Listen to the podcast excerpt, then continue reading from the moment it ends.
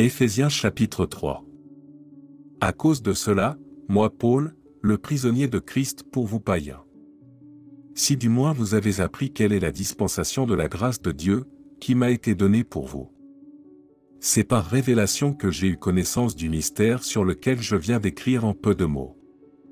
En les lisant, vous pouvez vous représenter l'intelligence que j'ai du mystère de Christ.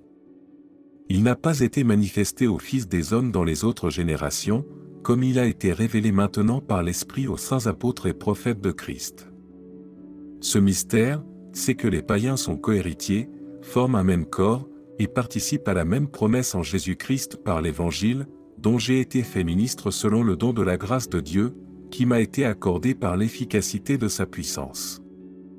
À moi, qui suis le moindre de tous les saints, cette grâce a été accordée d'annoncer aux païens les richesses incompréhensibles de Christ, et de mettre en lumière quelle est la dispensation du mystère caché de tout temps en Dieu qui a créé toutes choses, afin que les dominations et les autorités dans les lieux célestes connaissent aujourd'hui par l'Église la sagesse infiniment variée de Dieu, selon le dessein éternel qu'il a mis à exécution par Jésus-Christ notre Seigneur.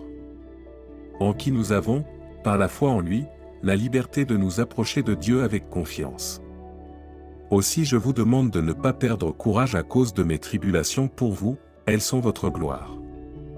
À cause de cela, je fléchis les genoux devant le Père, duquel tire son nom toute famille dans les cieux et sur la terre, afin qu'il vous donne, selon la richesse de sa gloire, d'être puissamment fortifié par son esprit dans l'homme intérieur, en sorte que Christ habite dans vos cœurs par la foi, afin qu'étant enraciné et fondé dans l'amour, vous puissiez comprendre avec tous les saints quelle est la largeur, la longueur, la profondeur et la hauteur.